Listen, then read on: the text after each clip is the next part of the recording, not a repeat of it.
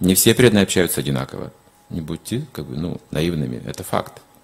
И вот даже Рупага с вами говорит об этом, что преданные должны общаться в той среде, где их умонастроение принимается. В соответствующем умонастроении это должны быть какие-то группы общения.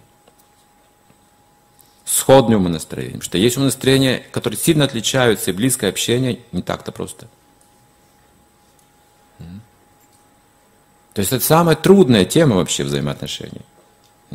Тем более на духовном пути, где мы пытаемся именно раскрывать свое сердце. Почему сердца закрыты у людей? Потому что опасно. Ведь вы же именно от этого самую большую боль можете получить, несчастье, если впустите кого-то в свое сердце.